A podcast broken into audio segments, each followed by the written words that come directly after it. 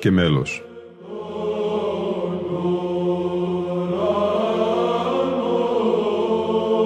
Προσεγγίσεις στη μυσταγωγία της ψαλτικής τέχνης.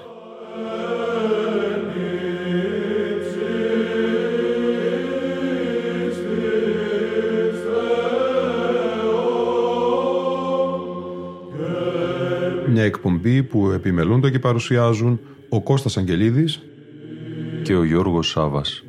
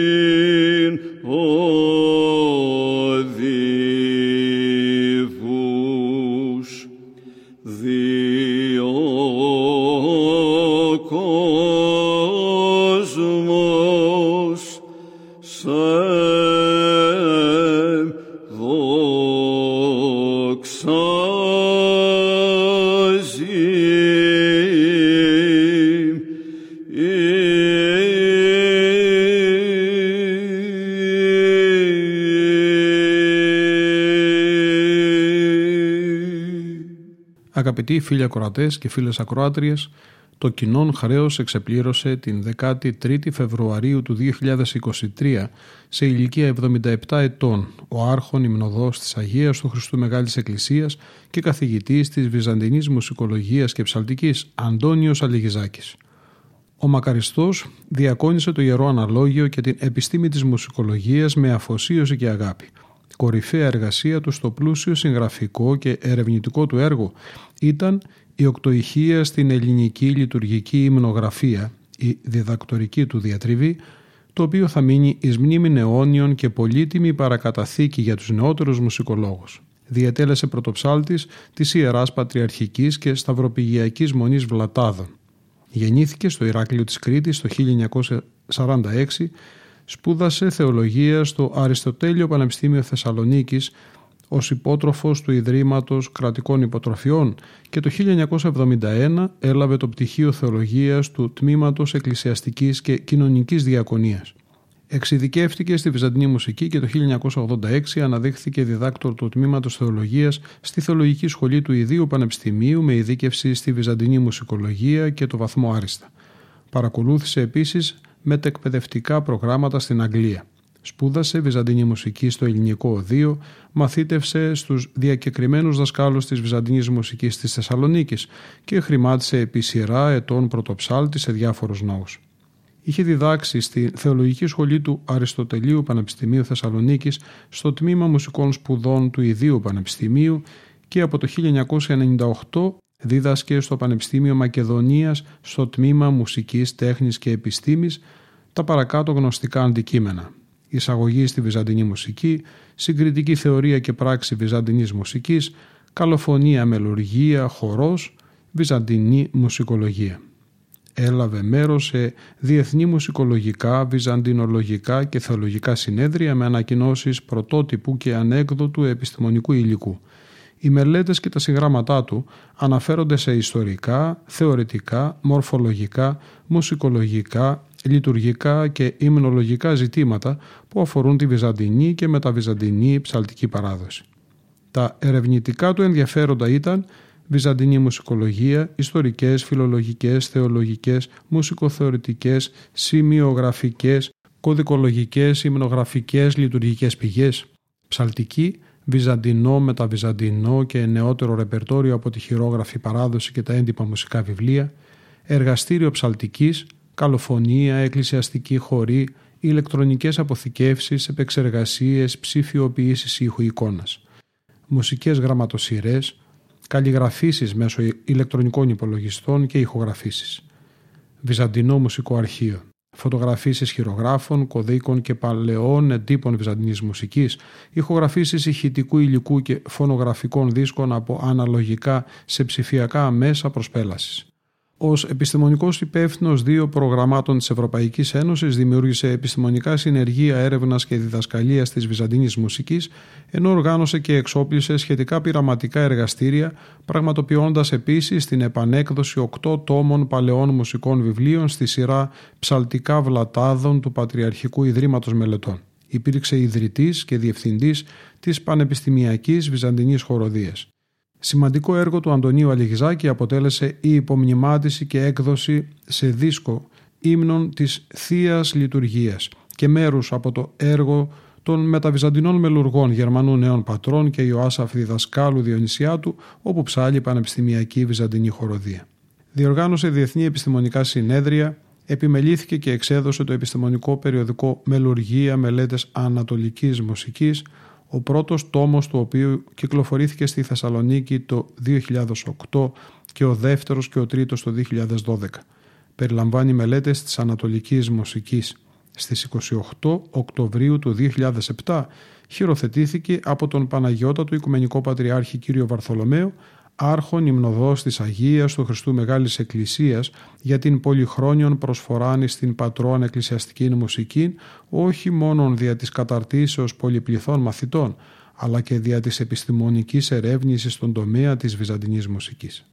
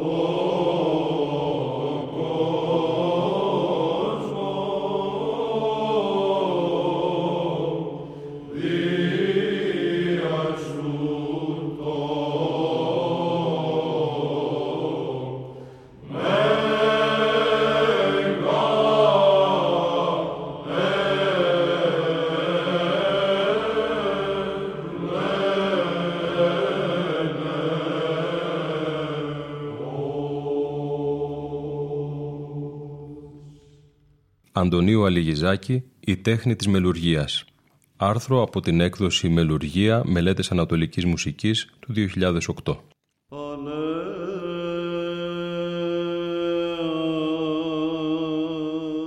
Η μελουργία ως γνωστικό αντικείμενο αναφέρεται κυρίως στο βυζαντινό λειτουργικό μέλος και είναι αντίστοιχη της κοσμικής μουσικής σύνθεσης.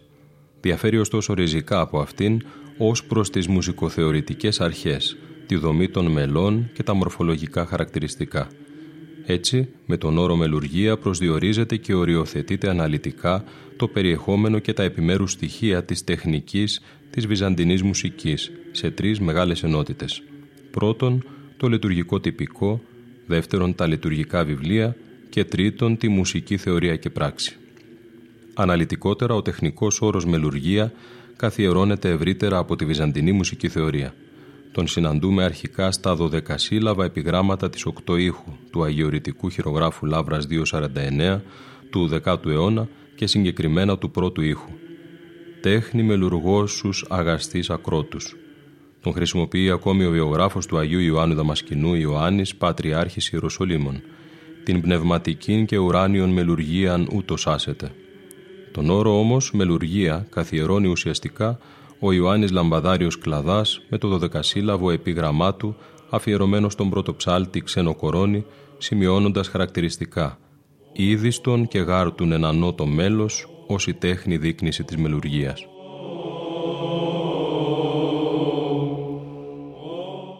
Η τέχνη της μελουργίας αφορά μια συγκεκριμένη κατηγορία λόγιας μορφικής μουσικής που αναπτύχθηκε μέσα στον εκκλησιαστικό χώρο και που καλύπτει αρχικά τις γεωγραφικές περιοχές της Ανατολικής Λεκάνης της Μεσογείου. Αργότερα, οι παραδόσεις αυτές με καθαρά λειτουργικές και όχι αισθητικές βάσεις και με έντονα υπαρξιακά στοιχεία μεταλαμπαδεύτηκαν και έγιναν γνωστές σε ολόκληρο τον ευρωπαϊκό χώρο διατηρήθηκαν όμως αυθεντικά και σχολαστικά μόνο στην Ορθόδοξη Ανατολική Εκκλησία.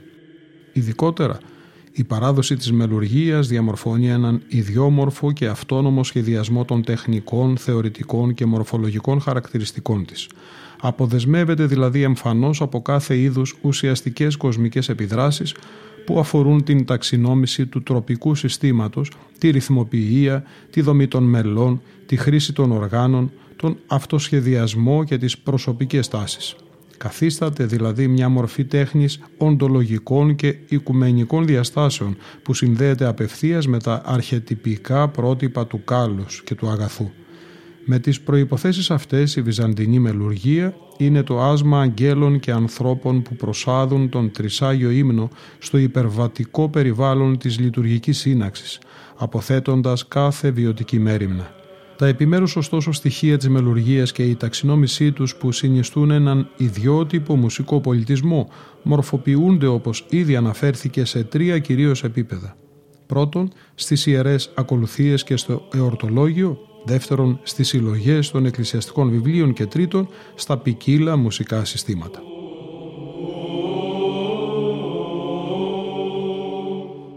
Οι ακολουθίες χωρίζονται σε νυχθήμερες και περιστασιακές, ενώ το ερωτολόγιο διακρίνεται σε κινητό και ακίνητο. Από την άλλη πλευρά, συνεχίζει στο άρθρο του ο Αντώνιος Αλιγιζάκης, οι συλλογές των βιβλίων διακρίνονται σε λειτουργικές και μουσικές. Και οι δύο αυτές ενότητες του περιεχομένου της μελουργίας διαμορφώνουν τη σκηνική και τη μνημιακή της εικόνα στο πλαίσιο της ανακύκλωσης του λειτουργικού χρόνου και της εσχατολογικής προοπτικής της Εκκλησίας. Τα ποικίλα συστήματα της μελουργίας διαμορφώνουν τέσσερις κυρίως κατηγορίες. Πρώτον, το σύστημα της μελοποιίας με τα μουσικά πρότυπα ή μοντέλα. Δεύτερον, το σύστημα των μελών με τις μορφές ή τις φόρμες. Τρίτον, το σύστημα της μουσικής θεωρίας και σημειογραφίας. Και τέταρτον, το εκφωνητικό σύστημα. Στις παραπάνω τέσσερις κατηγορίες των συστημάτων αντιστοιχούν οι συλλαβικές μελωδίες των ψαλμών με τις στοιχολογίες τους και των άριθμων ή έριθμων τροπαρίων, τα μελισματικά στοιχειραρικά, ηρμολογικά και καλοφωνικά μέλη, οι ρυθμίσεις των ήχων, των φωνών, των δρόμων, των γενών και της σημειογραφίας και τέλος ο τρόπος των χήμα και εκφώνος αναγνώσεων.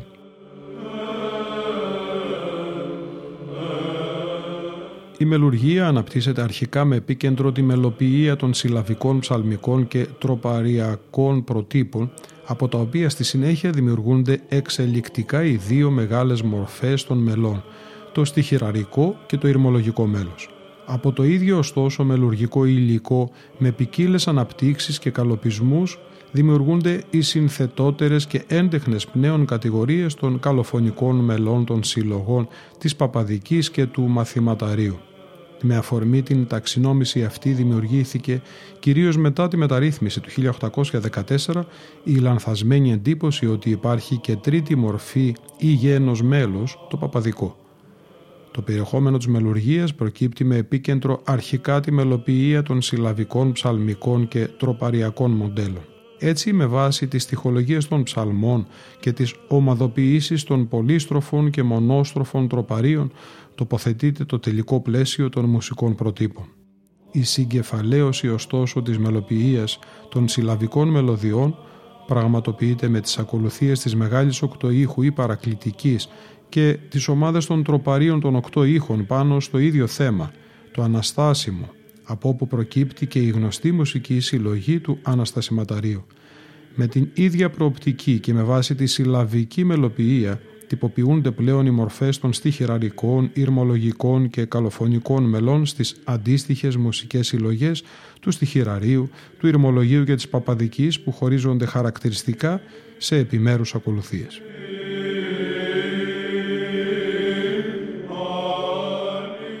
Από τα σημαντικότερα κεφάλαια του περιεχομένου της μελουργίας είναι εκείνα που αναφέρονται στα συστήματα ανάπτυξης της μουσικής θεωρίας και της σημειογραφίας, στα οποία συνεξετάζονται οι τεχνικές των ήχων, των φωνών, διφωνίες, τριφωνίες κλπ, των δρόμων, τέμπο και των τριών γενών.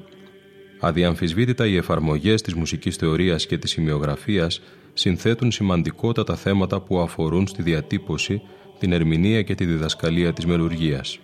Έτσι προκύπτουν πολλές βυζαντινές και μεταβυζαντινές θεωρητικές διατριβές. Δεν υπάρχει όμως κανένα συστηματικό έργο. Από την άλλη πλευρά, η μεταρρύθμιση των τριών διδασκάλων του 1814 με τις ριζικές αλλαγές σε βασικά σημεία της βυζαντινής μουσικής θεωρίας περιπλέκει περισσότερο τα πράγματα σε σημείο ώστε να διαφαίνονται σήμερα μεγάλες δυσκολίες προσέγγισης της μουσικής θεωρίας.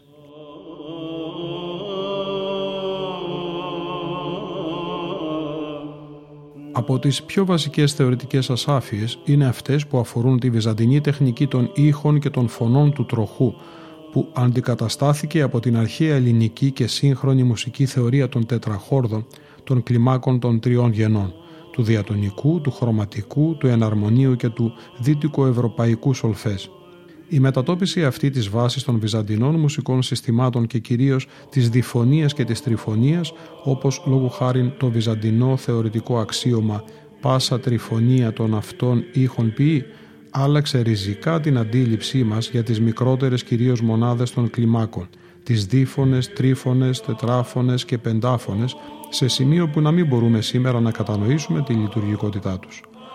Ο επαναπροσδιορισμός λοιπόν του βυζαντινού μουσικοθεωρητικού συστήματος ο συγκριτικής πλέον μουσικής θεωρίας και πράξης αποτελεί βασική αναγκαιότητα στο πλαίσιο μιας διαχρονικής και συστηματικής έρευνας και ανάπτυξης των κυριωτέρων παραμέτρων διατύπωσής του σε συνάρτηση και με συγγενή γνωστικά αντικείμενα της μορφολογίας, της ανάλυσης, της μορφικότητας, της αισθητικής, της σημειολογίας, της ερμηνείας φωνών και ήχων, των συστημάτων δρόμων και ρυθμών, της μελοποιίας και της μελουργίας, της σύνθεσης.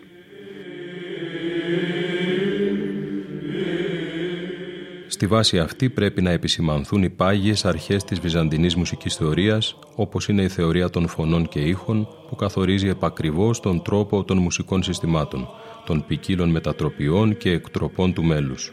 Ουδέποτε λόγου χάρη η βυζαντινή μουσική θεωρία χρησιμοποιεί τον όρο χορδί και συνεκδοχικά τις διατυπώσεις της αρχαίας ελληνικής μουσικής θεωρίας. Τετράχορδο, πεντάχορδο, τόνος, τρόπος, γένος κλπ. Αντίθετα ως φωνητική παράδοση προσδιορίζει ήχους, κύριους, πλάγιους, μέσους κλπ. καθώς επίσης και συστήματα φωνών, διφωνίες, τριφωνίες, τετραφωνίες, πενταφωνίες και επταφωνίες. Αναφέρεται ακόμη στην άρμωση των ήχων και του μέλους, δημιουργώντας μια αυτόνομη ακουστική παράδοση αρμονικών διαδοχών. Έτσι, στο επίκεντρο της τέχνης της μελουργίας βρίσκονται οι αξίες των μουσικών διαστημάτων που προκύπτουν από τη φωνητική παράδοση με σειρά πολυσήμαντων θεωρητικών διατυπώσεων που εκφράζονται μέσα από ποικίλες, αρχαιοελληνικές, βυζαντινές και μεταγενέστερες θεωρήσεις του μέλους. Στη σημερινή πρακτική της βυζαντινής μουσικής επισημαίνονται εννέα μελωδούμενα διαστήματα, τα οποία συνιστούν τον αρμονικό κανόνα του μέλους κατανεμόμενα σε υπερμίζωνα, μίζωνα, ελάσσονα και ελάχιστα. Οκτώ επίσης μορφές διαστημάτων διφωνίας, υπερμίζωνα, μίζωνα, ελάσσονα και ελάχιστα. Στο πλαίσιο των συστημάτων της τετραφωνίας, πενταφωνίας, επταφωνίας και της χρήσης των μελωδικών έλξεων δημιουργούν ποικίλες δυνατότητες μελωδικών αναπτύξεων που δεν μπορούν να παραλληλιστούν σε τίποτε με τη δυτική ψαλμοδία ούτε με τη μεσαιωνική μουσική και την αναγέννηση.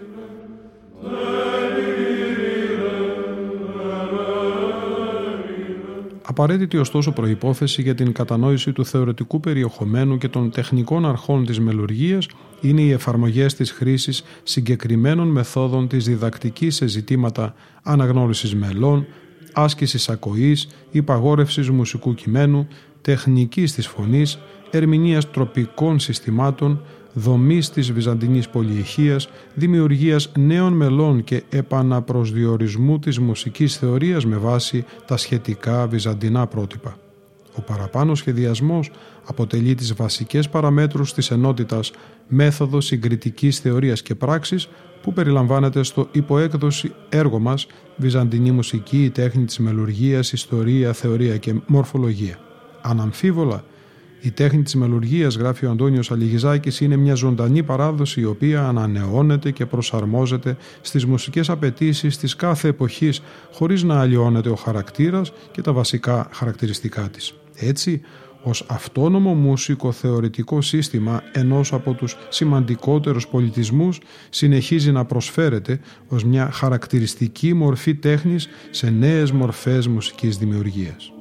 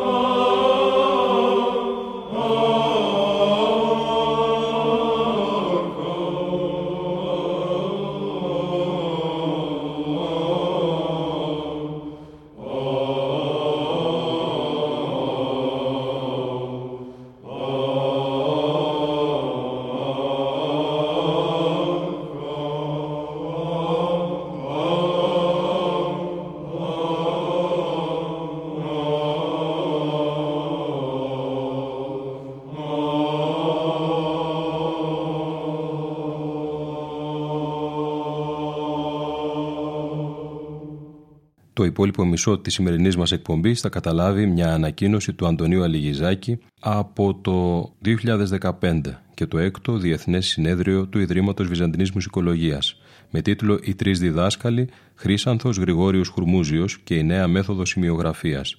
200η επέτειος 1814-15-2015. Εκεί εισηγήθηκε το θέμα τα θετικά και αρνητικά αποτελέσματα της μεταρρύθμισης του 1814. Προσπάθησα να επικεντρωθώ ή να μείνω στην ε, επαιτειακή μορφή που έχει το συνέδριο και έτσι θα προσπαθήσω να είμαι σύντομος να προλάβω ορισμένα πράγματα που θα ήθελα να σας μεταβιβάσω δεδομένου ότι ο τρόπος με τον οποίο επεξεργάζουμε το θέμα έχει κάποιες ε, δυσκολίες νομίζω ότι θα τις ξεπεράσουμε. Η μουσική μεταρρύθμιση των τριών δασκάλων προετοιμάζεται και εξελίσσεται σε όλη τη διάρκεια της δεύτερης δεκαετίας του ΙΘ αιώνα χωρίς να είναι μια μονομερής και συμπτωματική καλλιτεχνική εξέλιξη βρίσκεται στο επίκεντρο ευρύτερων και πολύπλευρων ιστορικών ανακατατάξεων. Οι ανακατατάξεις αυτές καλύπτουν μεγάλο μέρος της ανατολικής δεκάνης της Μεσογείου, όπως και σήμερα.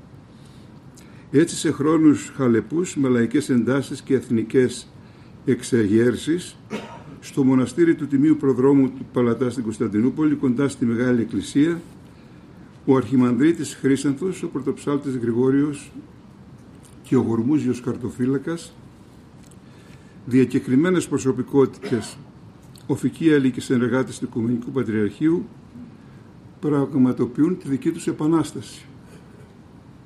Επιχειρούν και το επιτυχάνουν να αφυπνίσουν και να συσπυρώσουν τη συνείδηση του γένους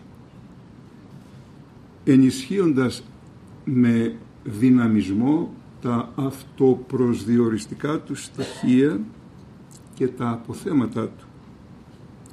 Ενώπιον μάλιστα της υψηλής πύλης, φανταστείτε.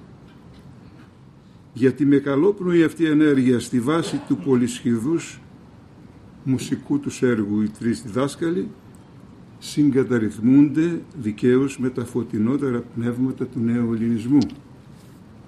Ειδικότερα, οι τρεις διδάσκαλοι συνέβαλαν καθοριστικά στην ανάδειξη, προβολή και κυρίως στην διάσωση του βυζαντινού λειτουργικού μέλους με τα εμβριθή τεχνικά και θεωρητικά μέσα που χρησιμοποίησαν. Ακόμη συνέδεσαν την ψαλτική με τις αισθητικές αρχές και τα αρχιλιονικά μουσικά, μουσικοποιητικά πρότυπα στο πλαίσιο όμως μιας πρωτότυπης και αυτόνομης σύζευξής τους και αφομοίωσης με τις βυζαντινές αρχιετυπίες του αποφατισμού και της υπερβατικότητας της Ορθοδοξίας.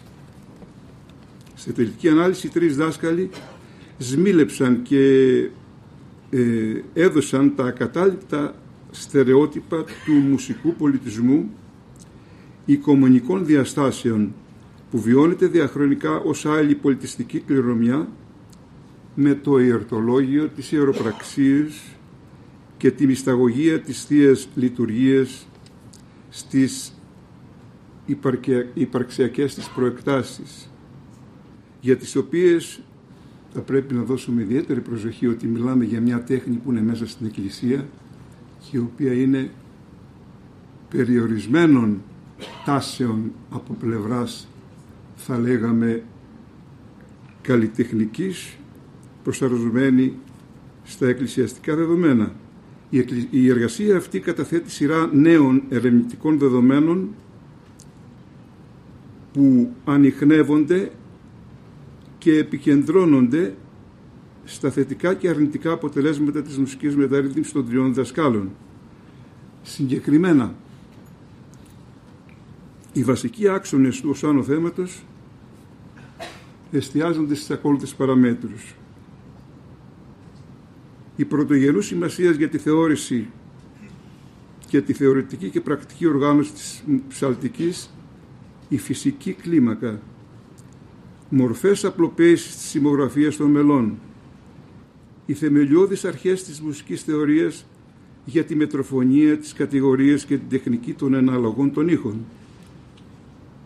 Το έλλειμμα επίσης μουσικοπαιδαγωγικών αρχών, μουσικοπαιδαγωγικών αρχών και διδακτικής οργάνωσης στη ψαλτική. Ουσιαστικά η ανακοίνωση αυτή δίνει απαντήσεις στα ερωτήματα τι έπραξαν οι δάσκαλοι που δεν έπρεπε να πράξουν και τι δεν έπραξαν από εκείνα που έπρεπε να πράξουν. Αυτό κυρίως είναι το δεύτερο μέρος, προγράμμι στο πρώτο. Η μουσική μεταρρύθμιση με τη θεωρία τη σημειογραφία και την κωδικοποίηση των εκκλησιαστικών μελών έχει θεαματικά αποτελέσματα. Επικεντρώθηκε κυρίως στις μουσικές κλίμακες και άντλησε πολλαπλά στοιχεία από τις εξωτερικές μουσικές παραδόσεις παρά το γεγονός ότι ήταν ασύμβατες με τα ιδιαίτερα χαρακτηριστικά γνωρίσματα της ψαλτικής. Γέννη, διαστήματα, φθόγγι, χορδές, τετράχορδα, πεντάχορδα, τόνος, ημίτονο, τριμητόνιο, χρόες και τα τι αυτά. Αναλυτικότερα, ο Χρήσανθος ξεκινά τη θεωρία του από τον τροχό του Κουκουζέλη. Αυτό είναι πολύ σημαντικό. Μια υπομονάδα τετράφωνης, όπως λέτε στις πεντατονικής κλίμακας, θεμελιακής σημασίας για την ψαλτική. Αρχικά σημειώνει τις μουσικές αξίες των διαστημάτων, τα γνωστά μίσον ελάσσον ελάχιστο και καθιερώνει τους μονασύλλογους φθόμους. Μερικά βήματα σημαντικά.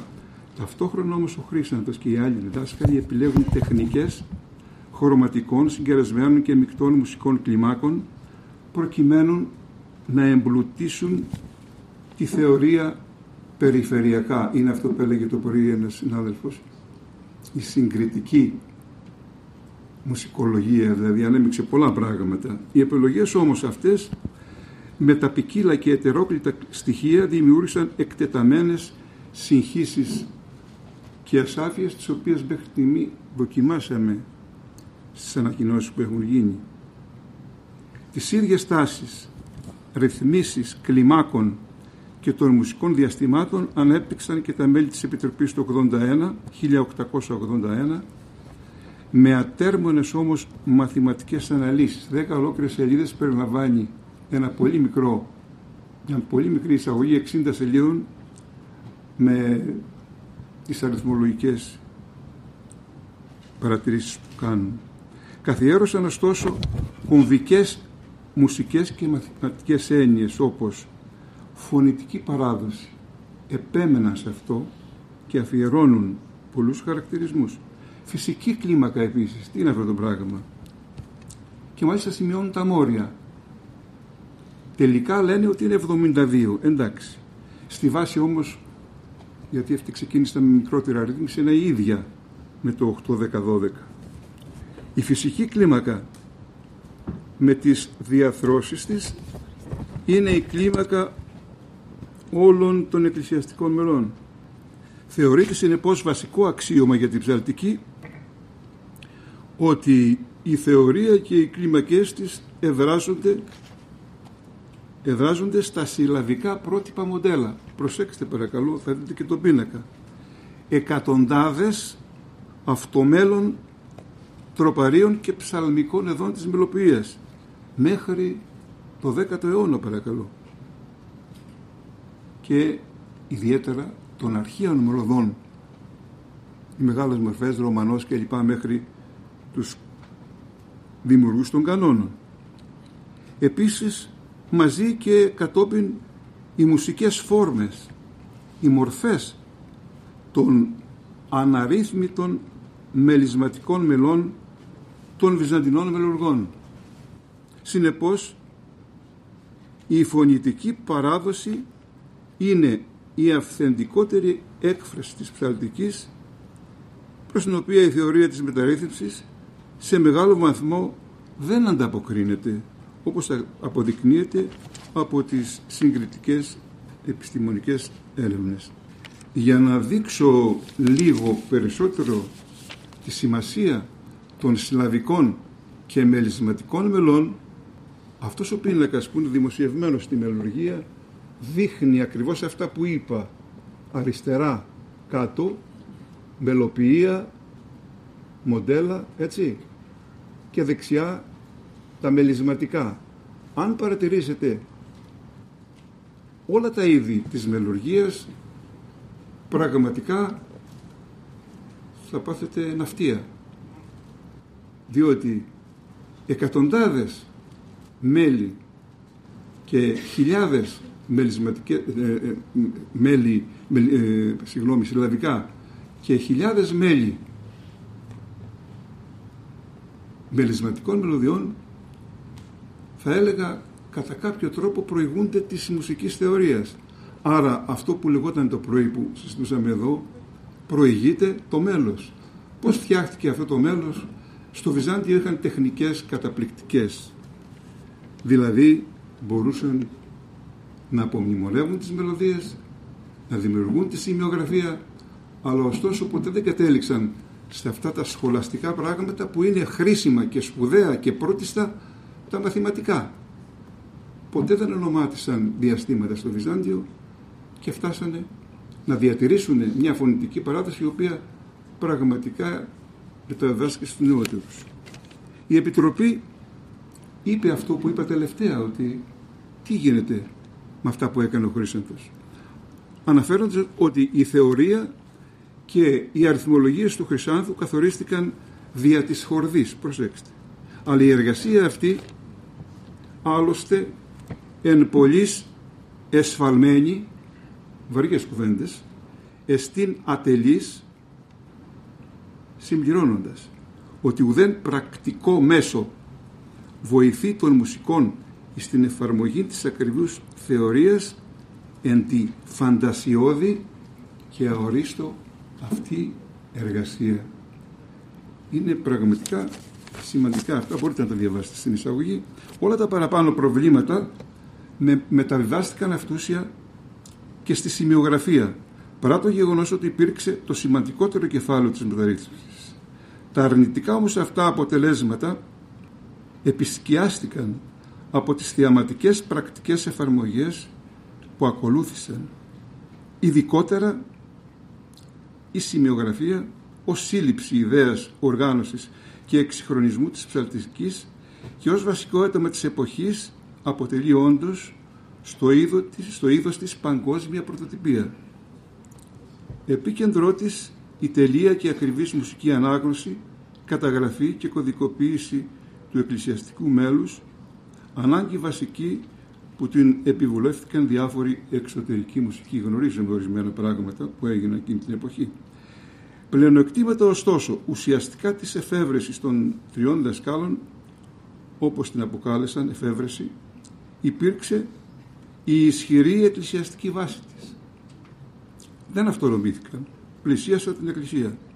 Ακόμη η γενετική σχέση της με την παλαιά γραφή, γραφή και αυτό πάρα πολύ σημαντικό σημείο την οποία όμως συμπληρώνουν αλλά και η καθολική αναγνώρισή της από όλες τις πλευρές.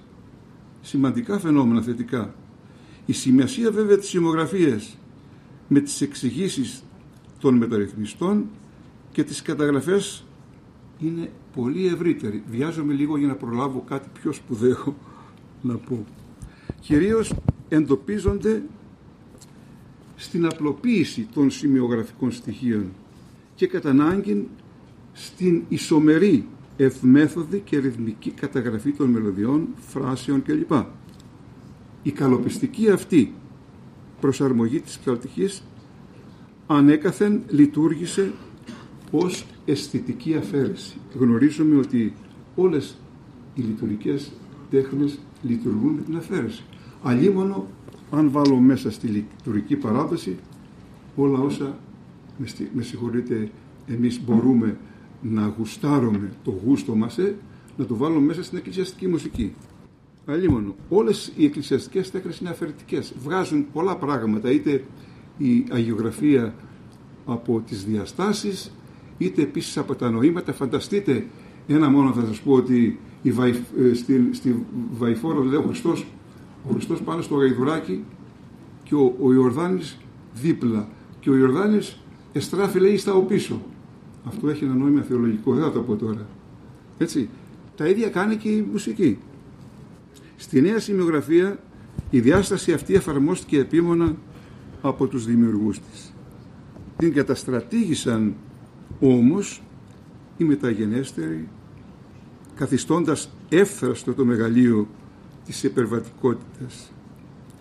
Μορφές απλοποίησης της νέας σημειογραφίας και των μελών συναντά κανείς σε όλα τα πρωτόγραφα και τις πρώτες έντυπες εκδόσεις. Ωστόσο, η απλοποίηση δεν είναι μόνο η κατάργηση σημαδοφώνων, αλλά και η επιλογή συγκεκριμένων θέσεων. Το θέμα βέβαια είναι πάρα πολύ ευρύ. Εκείνο που έχει ιδιαίτερη σημασία όμως είναι ότι όλο αυτό το φάσμα της μεταρρύθμισης τίθεται μπροστά σε μια κοινωνία η οποία προσπαθεί να αποδώσει τα μέλη. Εκείνα που γράφει η γραφή δεν τα αποδίδει ακριβώς έτσι η ψαλτική παράδοση. Σχετικά με αυτά που ανέφερα, γέννη, χρώμα κλπ. Στο σημείο αυτό ήθελα να κάνω, να κάνω και μια παρατήρηση εδώ γιατί βλέπω η ώρα περνάει. Να συνοψίσω ορισμένα πράγματα. Η μουσική μεταρρύθμιση των τριών δασκάλων είναι από μόνη της ένα μεγάλο γεγονός. Δεν μπορούμε να το αμφισβητήσουμε. Αντάξιο των προσδοκιών της συνείδησης τους γένους στις δύσκολες ιστορικές τους συνθήκες. Έτσι, η ανασυγκρότηση ενός πολιτισμικού αγαθού όπως η ψαλτική είχε πολλαπλά θετικά αποτελέσματα. Θα πούμε και θετικά και αρνητικά. Οι τρεις διδάσκαλοι υιοθέτησαν όμως πολλά στοιχεία από τις εξωτερικές μουσικές παραδόσεις, αυτά είναι τα αρνητικά που δεν ήταν συμβατά με την εκκλησιαστική παράδοση, γεγονότα που δημιούργησαν εκτεταμένες συγχύσεις. Από την άλλη πλευρά η σημογραφία και οι απλοποιημένες σε αυτήν καταγραφές των μελών συνθέτουν εξαιρετικά θετική εικόνα για την μεταρρύθμιση και τις αισθητικές επιλογές της. Θα ήθελα να εγκαταλείψω όλα αυτά τα βουλικά, να κοιτάζω ένα κείμενο και να φύγω αμέσως και να πάω στα επόμενα. Θα, ένα μύθος θα σας πω σήμερα που λέει και το τραγούδι. Είναι πραγματικά αυτά που θα σας πω σημαντικά και γι' αυτό θα ήθελα να προσέξετε ιδιαίτερα. Η Βυζαντινή μουσική στηρίζεται σε ένα μοντέλο το οποίο είναι χαρακτηριστικό. Όλα αυτά που γνωρίζουμε με τις κλίμακες στη σειρά και με τα διαστήματα θα μπορούσαμε να τα συνοψίσουμε σε σωστές επιστημονικές βάσεις οι οποίες έχουν και μεγάλη ιστορία και μεγάλη ιστορική βάση και στον αρχαίο ελληνικό πολιτισμό αλλά και κυρίως στο Βυζαντινό. Αν πάμε σε βάθος χρόνου θα πάμε στο 15ο σύστημα των αρχαίων Ελλήνων και κυρίως σε μια χαρακτηριστική περίπτωση πρώτος δεύτερος αιώνα μετά Χριστό που συναντούμε έναν Αλεξανδρέα σοφό, το δίδυμο, ο οποίος κάνει τις πρώτες παρατηρήσεις του και ανακαλύπτει τη μεγάλη και μικρή τρίτη. Πολύ σημαντικό γεγονός. Ένας δυτικός είπε ότι ανακάλυψε ο Ζωζέφο Ζαρλίνο ανακάλυψε τη μεγάλη και μικρή τρίτη, τρίτη στην, στην ε, ευρωπαϊκή μουσική. Βέβαια δεν ήταν μια λέξη του Τζαρλίνο όπως ήταν του Διδήμου. Ο Δίδυμος, ο Δίδυμος είπε αυτή την κουβέντα την άφησε ατελή, μεγάλη και μικρή τρίτη. Μεγάλη υπόθεση. Τρέχουμε και συνειδητάμε ένα διαπρίσιο κήρυκα της μικρής και μεγάλης τρίτης, τον Ψάχο, ο οποίος την παρατήρησε, την είδε, αλλά τον έφαγαν οι συμφωνίες. Ανακατεύτηκε με τις συμφωνίες και έχασε, με συγχωρείτε που λέμε, το μπούσουλα. Ο άνθρωπος παρά το γεγονός ότι παρατήρησε ότι μέσα στην παράδοση, στη Βυζαντινή διατηρούνται οι έλξεις, οι μόνιμες και οι περιπτωσιακές. Αυτό εμένα με προκάλεσε. Και όσο πλησιάζει την ψαλτική, τόσο σε πλησιάζει και αυτή. Όλα αυτά που λέω τώρα είναι πολλών ετών ε, θα λέγαμε εμπειρίες και κάνω αυτή την παρατήρηση συνοψίζοντας ακριβώς την, το, το καινούριο, όχι το καινούριο μοντέλο, το παλιό μοντέλο που είναι καθαρά βυζαντινό. Είναι αυτό που δίδαξε πρώτα ο Χρήσανθος με τον τροχό. Έχουμε λοιπόν εδώ, όπως βλέπετε, ελάσσονες διφωνίες και μείζονες διφωνίες. Αν τις μετρήσουμε είναι πάνω νομίζω 5 και 6 11. Εάν τις παρατηρήσουμε, μεγάλες και μικρές, έτσι που συντίθενται, δημιουργούν στη συνέχεια το ίδιο πράγμα, μια συνέχεια η οποία παρουσιάζει το μεγάλο φαινόμενο της τετραφωνίας στη Βυζαντινή μουσική. Αυτό που από το πρωί ακούμε πενταχορδικό, πενταχορδικό, πενταχορδικό. Πάει η σκέψη μας. Αν πάει η σκέψη μας στο πεντάχρωμο, χάνουμε το μοντέλο το βυζαντινό που σου λέει παρακολούθησε τις διφωνίες ο Κουκουζέλης. Η Επανάσταση δηλαδή η πρώτη ήταν του Διδήμου, η δεύτερη ήταν του Κουκουζέλη, ο οποίος μας έβαλε μπροστά. Και έτσι που τα λέει ο Κουκουζέλης, ερμηνεία λέει των φωνών και των ήχων. Και ποιων φωνών, διφωνίες, τριφωνίες, τετραφωνίες, επταφωνίες. Όταν το ακούει κανείς λέει εδώ πάμε στην ευρωπαϊκή μουσική, τι θα κάνουμε εδώ συμφωνικό έργο.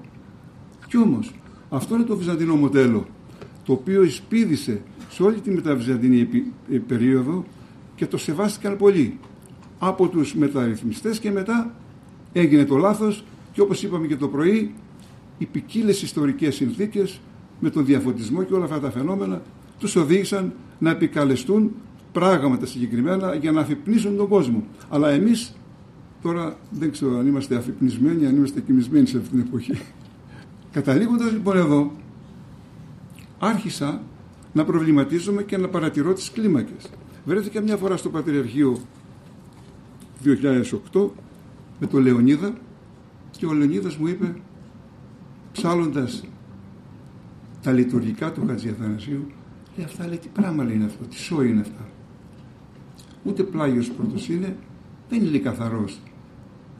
Τι γίνεται εδώ; Εκείνο με ενεργοποίησε. Έκασα λοιπόν και έφτιαξα αυτό το κανόνιο. Δείχνει στο κέντρο τη φυσική κλίμακα όπως την, την κατέγραψε ο ψάχος ο οποίος είδε είναι λέει φυσικοτέρα της φυσικής. Είναι αυτά που έχουμε μέσα στην καρδιά μας τα φωνητικά. Τέσσερα διαστήματα και ένα τέταρτο που βγαίνει από αυτά τα ίδια. Αν παρακολουθήσει το πρωί κάποιος εδώ πρόβαλε του Καρά το, το, Άγιο, το, το, το, το, Πλάγιο Τέταρτο. Νι, νι πάβου έτσι νι πάβου τι κάνει εδώ; Σπρώχνει τον μπα πάει κοντά στον βου και σχηματίζει εδώ το περίεργο διάστημα 14-8 αν το αντιστρέψεις βρίσκεις τη διφωνία του πλαγιού δευτέρου ήχου άρα ακουστικά και ο πλάγιος δεύτερος και ο δεύτερος έχουν τα ίδια διαστήματα. Δεν το λέω εγώ απόλυτα. Το λέει η θεωρία η Βυζαντινή που λέει ότι η ήχη είναι αναμίξ και κυρίως οι πλάγοι και οι κύριοι έχουν τις ίδιες κλίμακες. Εμείς φτιάξαμε άλλες εδώ, άλλες εκεί, άλλα εναρμόνια, άλλα από εδώ και λοιπόν δεν είμαι διατεθειμένος να κάτσω πολύ εδώ. Όμως είναι πραγματικά έκπληξη να σας πω όλες τις κλίμακες από την κεντρική μέχρι τις άλλες εκφράζουν όλες τις μορφές των δικών μας μελωδιών. Ποιων μελωδιών, αυτών που ξεσήκωσαν, που ξεσηκώθηκαν αυτές οι μελωδίες που ξεσηκώνονται από τα μέλη, τα απλά, τα συλλαβικά, έτσι, μέχρι τα, και τα μελισματικά ακόμη. Εάν πάρουμε παραδείγματος χάρη διπλανή που είναι συγκερασμένη, τι έκανε ο Χρυσαντός, έβαλε τρεις φθορές του ζώου, στο ζώο, στο κάτω ζώο και στο βου και φτιάχνει το συγκερασμό. Και ψάλλουμε σήμερα την κλίμακα, το, το, το, τη, τη δοξολογία του Χρυσάνθου όπως τη λέει και το πιάνο. Κανείς δεν την ψάλλει όμως έτσι. Πώς τη λέει, αν αφήσουμε τις έλεξεις του Πλαγίου Τετάρτου νίζο και διγαβού πόνι δόξα δεν λέμε. Δόξα δεν λέμε αυτό. Ακούστε το. Αν πάμε αριστερότερα θα βρούμε την κλίμακα. Πρέπει χάρη αυτήν που τη λέει ως φρίγιο ο Μιχαήλ Χατζιαθανασίου. Τη δεύτερη κλίμακα, προσέξτε. Ζω και δίγα βούπα. Αυτή είναι το Χατζιαθανασίου. Προσέξτε, δεν είναι το πα, το πα βου, βουγά 18, αλλά είναι 8-12. Άρα μία διφωνία μεγαλύτερη από την κανονική. Αν πάμε αριστερότερα θα βρούμε δύο άλλες κλίμακες καταπληκτικές. Είναι η κλίμακα του Χαλάτζογλου. Προσέξτε. Ζω και δίγα βούπα. Ζω, ζω, ζω. Τερι ρε ρε ρε ρε Έτσι. Τερε ρε ρε Ακούστε, ζώνη πα. Αυτό δεν είναι ένα αρμόνιο. Είναι ζώνη δώδεκα. Πα δέκα. Ζώνη ταραρα. Αραραραραραρε. Χολάτζουν. Ταραραρε. Προσέξτε την κλίμακα. Τερερερε ριρε, ριρε, ριρε, σο, ταραραραμ. Προχωρούμε. Κάποιος το προείπε ότι του Χαλάτζευλου το μέλος, το έφερξε γίνει γεμάτο λέει από φθορές του ζώου. Αν βάλουμε και το, το, τους μαθητές μας μπροστά και τους πούμε ότι συνέχεια είναι ζώο, θα βλέπουν αυτή την κλίμακα και δεν χρειάζεται ούτε να βάλουν ζώο ούτε τίποτα. Η ίδια κλίμακα είναι κάποια λειτουργικά που λέει ο Πρίγκος.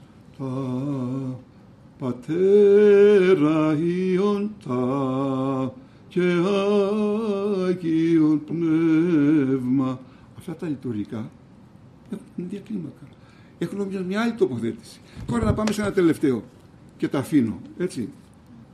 Υπάρχουν, υπάρχει το φαινόμενο των αντιστροφών στη Βυζαντινή μουσική που είναι πάρα πολύ σημαντικό. Ποιες είναι αυτές οι αντιστροφές σε λίγο μέρος; Αν δείτε εδώ στο προηγούμενο πίνακα και εδώ ακόμη παρατηρήστε ότι μπορούμε να βρούμε το 8-10 να το βρούμε 18. Αυτές οι αντιστροφές είναι πάρα πολύ σημαντικές. Πού τις κάνουμε αυτές; Πιάστε τα φώτα. Ταρά, βυθού ανεκάλυψε πυθμένα. Έτσι. Ταραραραραρα. Πώς θα πούμε το άλλο. Τα στίβη θαλάσσης παβουγαδίγα βουπά Βουγαδί και ζω και δίγαβου, πα βουγαδί γαβου πα, βουγαδί και ζω και δίγαβου. Αυτό είναι αντιστροφή της πρώτης πορείας. Άρα λοιπόν, ο Βυζαντινός κατανοούσε πρακτικά πώς παρτάνε οι κλίμακες και τις εννοούσε μεθοδικά. Και την πεντηκοστή που γίνεται εκεί μια πολύ μεγάλη ανισορροπία. Πώς ψάλλονται οι καταβασίες; Κύριε Κωνσταντίνου, σας βλέπω εδώ και με παρακολουθείτε. Και οι δυο από τον ε, φθόγκο γά ή γά και βου. Σας ρωτώ. Από το γά όλες. Μπράβο. Γιατί από εδώ βγαίνει πάλι το ανάποδο της διφωνίας, της τετραφωνίας. Έχω προ να σας πω, όπως λέει και ο μύθος, αλλά δεν θέλω να καταχαστώ, Κάπου εδώ ολοκληρώνεται η πρώτη εκπομπή μας αφιερωμένη στη μνήμη Αντωνίου Αλιγιζάκη. Ακούσαμε τον ίδιο ψάλλοντα μαζί με την Πανεπιστημιακή Βυζαντινή Χοροδία Θεσσαλονίκης. Ήταν η εκπομπή «Λόγος και μέλος» που επιμελούνται και παρουσιάζουν ο Κώστας Αγγελίδης και ο Γιώργος Σάβας. Στον ήχο ήταν σήμερα μαζί μας η Λίνα Φονταρά.